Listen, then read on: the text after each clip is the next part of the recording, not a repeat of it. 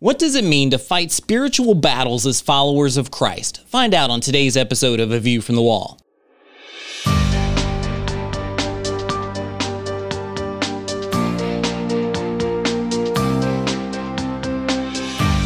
Join I Am a Watchman Ministries managing editor Joe Kerr with co host Dylan Burrows, bringing you a fascinating discussion regarding the importance of Bible prophecy and Christian living today as it relates to our responsibility as believers to be watchmen.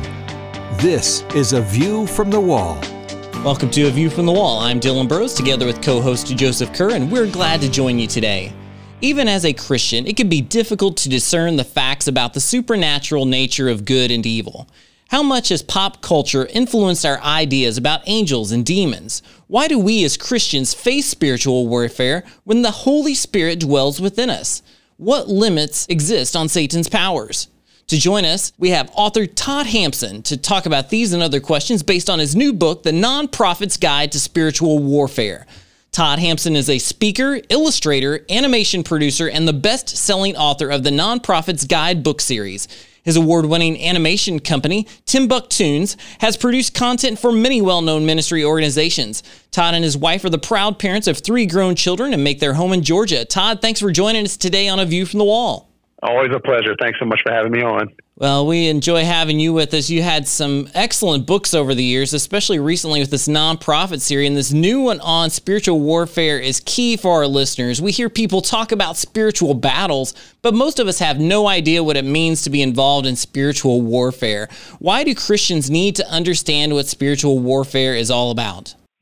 Well, it's you know it's one of those complex topics that um, Christians are familiar with, but maybe they don't know some of the details out. And of course, different ideas from pop culture have kind of crept in. So, um, you know, I really wanted to unpack in a in an easy to understand, systematic way to kind of show how we're really we're kind of behind enemy lines right now, so to speak. This is Satan's world, so to speak, after the fall. Uh, we know that Jesus is coming one day to reclaim that, and uh, that he he's sovereign over all, and he he guides our steps while we're in the midst of it. But there's a lot of confusion about the topic. How do we fight, and why do we fight? Why are we caught in the middle?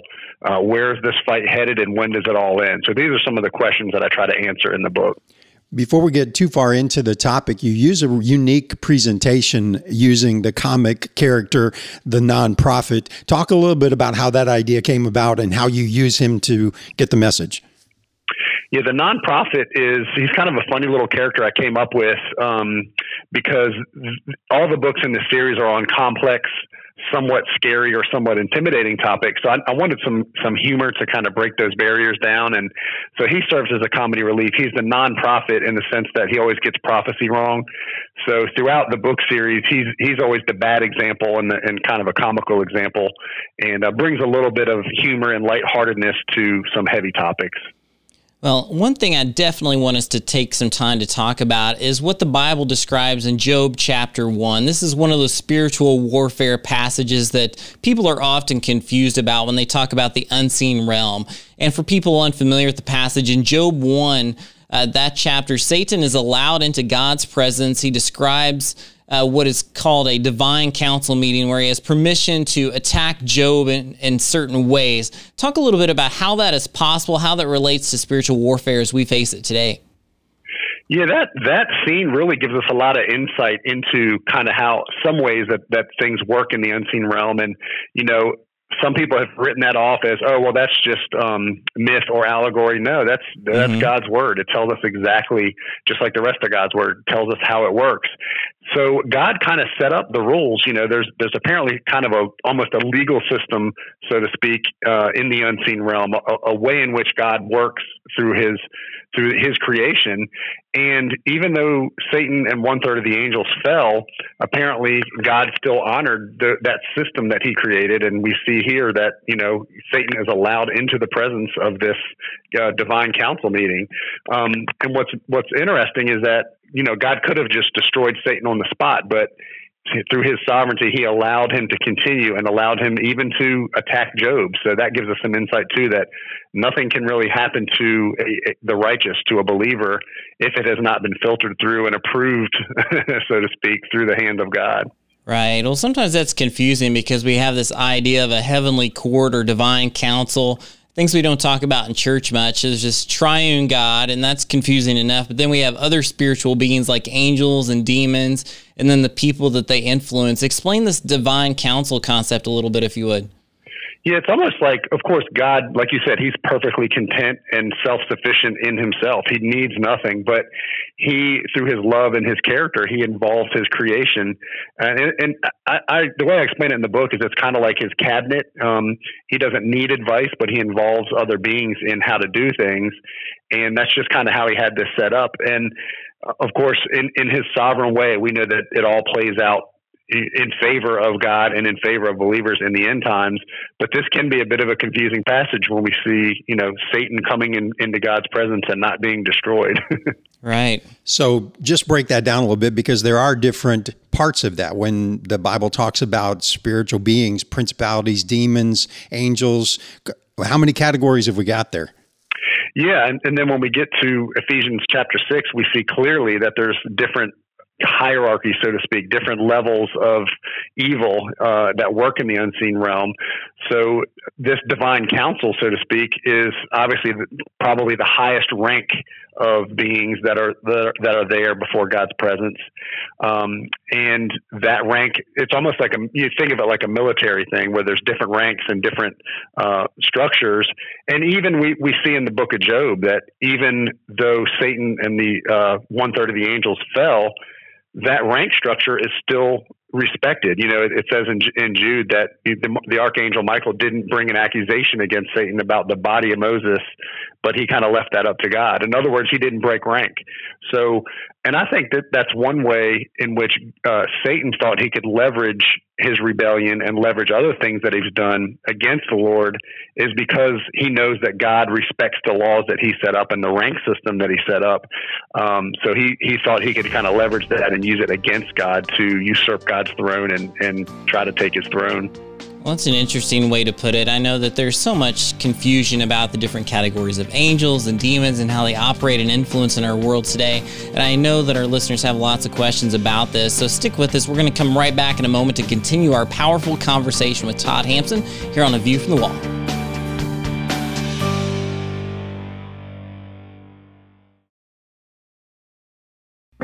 From I Am a Watchman Ministries, here's today's I Am a Watchman Minute. I'd like you to think about Mary, the mother of Jesus, and how difficult it must have been for her to tell her parents and Joseph that she was expecting. 2,000 years ago, a pregnant, unmarried teen in Israel could be cast out from her village, perhaps stoned to death. I'm sure her parents asked her, How did this happen? And though I don't know for sure, I imagine Satan whispered to Mary, Just lie. Tell everyone you were assaulted by a Roman soldier. An assault was possible. It was actually a more probable scenario than claims of an immaculate conception. Mary, just a little lie, and all your problems will go away. The temptation to lie can be great, but speaking truth honors God, and when we live to honor God, God will honor us. Be bold, be faithful, be a watchman. I am a watchman.com.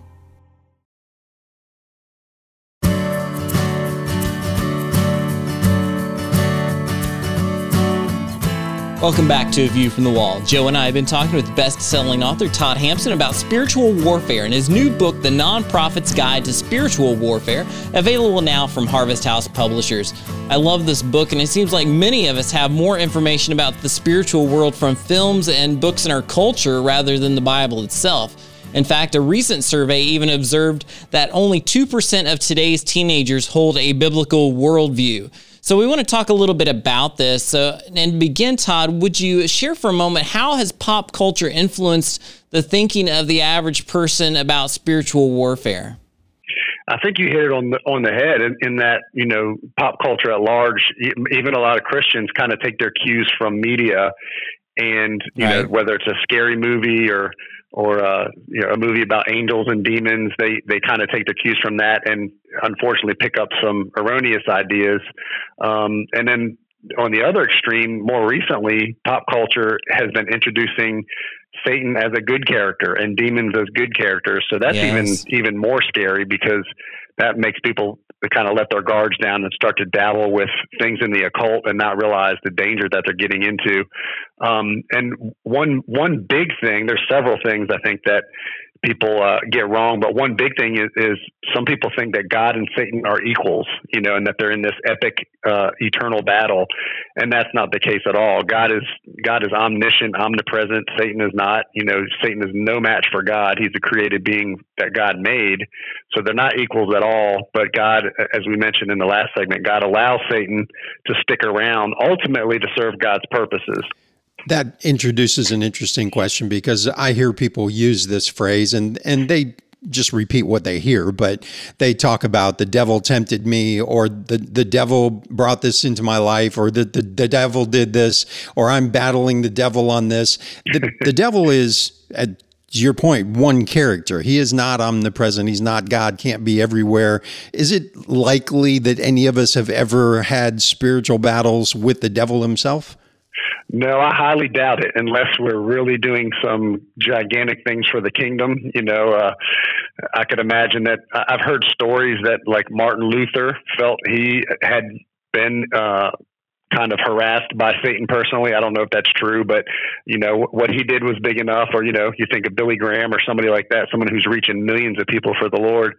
Um, but uh, in that hierarchical system that we mentioned, that kind of tiered system that's set up like a military structure, and that Paul talks about in Ephesians 6, Satan does have this kind of network of evil that reaches into pretty much every realm that you can think of. So he he's a master counterfeiter. You know, he he tries to counterfeit what God does. He knows he can't be God's equal, but he's he's trying to use this networked system to mimic God's uh, ability to see everything and uh, mimic God's ability to to be in more than play, one place at a time. But uh, but no, you or I probably have never been harassed by Satan personally. Uh, he's he's got bigger fish to fry. I bet. Yeah, well, that's great. Well, if you know your cultural music, uh, it, it's very likely that what happened is that the devil went down to Georgia, from what I heard. Isn't that the story there, Joe? so he's not around where I live. He's down there closer to where you are. Um, yeah, he's down in the south. That's right. Yeah, Todd and I, Todd and I are in Georgia. I don't like the sound of that. Yeah, I don't like that either, man. We need to kick him out. All right. Well, you guys work on that. But on a more serious note, uh, even today, people struggle with this idea of whether they're really demons that influence our world, if people can be possessed by demons or influenced by demons, if demons can harm Christians. Talk a little bit about that for a moment, if you would, because that's really on the serious side something that we do deal with. What do we talk about when it comes to the demonic as a Christian? Uh, how do we face that spiritual battle? That's a great question, and and there's kind of two extremes I've seen. One where people don't really realize, even Christians don't realize that uh, demons are active in our day. You know, because they don't see you know something spooky coming out of the closet. But I right. think in America, where uh, you know Satan's able to use more subtle means to keep us from being effective for the Lord. He doesn't have to reveal himself, so to speak, or, or the demons don't have to reveal themselves.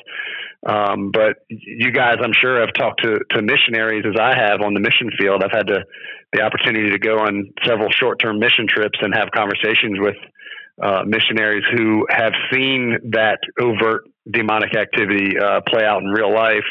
But most of us don't see it to that extreme. And then the other extreme I see, aside from people thinking that demons aren't active at all, is that there's a demon behind every bush, you know. Right. And uh, you know, I, if I've got uh, a, a, cold, I've got the it's because of the demon of postnasal drip, you know. So they kind of blame demons for everything. So I think it's uh, a good. You need to find the balance between those two, and really look to Scripture to inform, you know, how we know something is overtly demonic or not. Uh, and and above all, just focusing on living for the Lord, rejecting evil, and and doing what God's called us to do. Most of the, or actually all of the commands that God gives us are for our protection from that kind of stuff. So the more we live for the Lord and, and learn about Him, the safer we are. We don't have to be overly um, enthralled or overly thinking about the things of the dark side. Is it possible, because again, we're talking to a wide audience here, so let's answer the question. Is it possible for people to unknowingly open themselves up to demonic activity in their life? I believe so. I think, um, as you mentioned, a, a, lot of Christians these days don't hold a, a thoroughly biblical worldview, so they don't realize some of the things that are that have crept even into Christian circles. I mean, I've heard of Christians who check their horoscopes or, you know, dabble with like seances or Ouija boards. Actually, I think it's uh, I want to say it's Hasbro, I believe, has a board game out for kids that's a Ouija board. So our culture no longer respects, um, you know, biblical tenets that kind of protected us from those things in the past. It's the, the more our culture and people drift away from God's truth, the more they can accidentally get entangled with some of this stuff. Um, so yeah, I think horoscopes. You know, some some people do have done drugs or seances or messing with Ouija boards, all that kind of stuff. Palm reading. I think all of that can open you up to some demonic activity. Now, a believer can never be possessed by a demon because we're indwelt by the Holy Spirit. So even an immature b- believer who maybe um, out of ignorance dabbled in, in some of this stuff cannot be possessed, but they can be harassed and they can have, you know, that influence in their life that affects their thinking and affects their choices. So, um, to any believers out there who have dabbled in any of that stuff, um, my, my advice is just to reject it, to rebuke it, to, you know, in the name of Jesus, pray against it and, and never turn to that again and, and, and study scripture to know what things God says are dangerous and what things uh, we can safely, uh, you know, mess with without getting entangled with the occult stuff. Well, that's well said. And I think people more than ever need to realize that spiritual evil is real. It's something that exists and we have to be aware of and defend against. And that's what the spiritual battle is all about this idea of spiritual warfare. And when we come back, we'll have one more segment with Todd. So stick with us here on A View from the Wall. We'll be right back.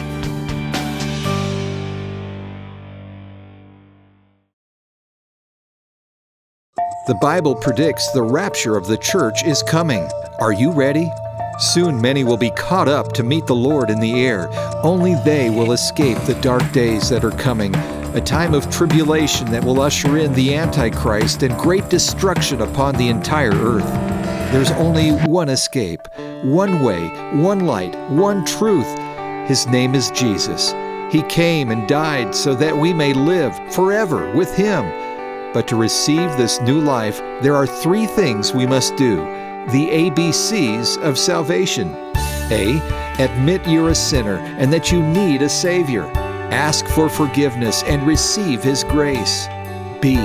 Believe that Jesus is the Son of God, that He came, lived, died, rose again, and will come again. Believe that He is Lord and God. C. Commit to walk His path the path He wants you to walk, and walk it out by faith. Then you'll be ready for the return of the Lord. To learn more about the rapture and how to know for sure, visit AmIRaptureReady.org.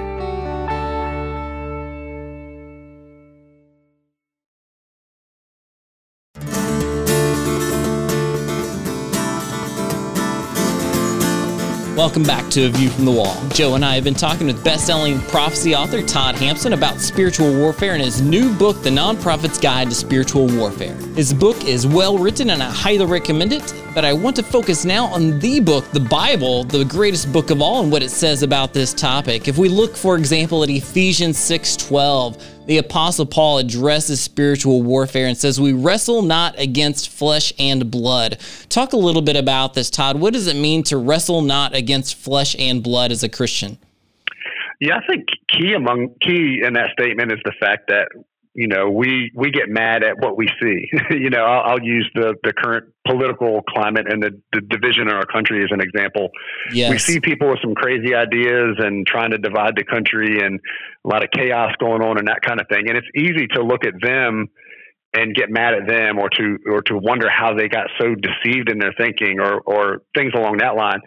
But when we realize there's actually something deeper and darker behind the scenes that's influencing that kind of thinking and that kind of action, that really these, these people are not our enemy. They need the Lord. They they're deceived by the darkness, so to speak, and uh, we really need to pray for them and remember that the real battle is in the unseen realm, and our real fight is with the, the evil forces behind the evil that we see playing out in our everyday uh, life. Um, the enemy is in the unseen realm. That's the main thing to remember. And and if we remember that, that helps us. Number one. uh, remember where the battle is and also not grow, you know, any hatred towards any people. It helps us, you know, keep our eye on where the real battle is and helps us to know how to pray. Your Non-Prophet kind of stumbles with this a little bit. You have some fun with it in the book. Talk about the spiritual armor that Paul talked about. Yeah, he um yeah, I got a couple pictures in there with uh the Non-Prophet with some makeshift armor that's pretty funny and uh he he gets it wrong every time. So there's a there's a few comic strips of him uh just totally messing up the idea of the spiritual armor. Um but fortunately Paul does not do that and Paul gives us some really good information in Ephesians 6 about the spiritual armor. And he's using the analogy from the, the, the, armor that the Roman soldiers had in his day. And of course, Paul was very familiar with that, seeing them around and also, you know, even being imprisoned and chained to Roman guards. He, he, he saw the armor firsthand and knew how it was used.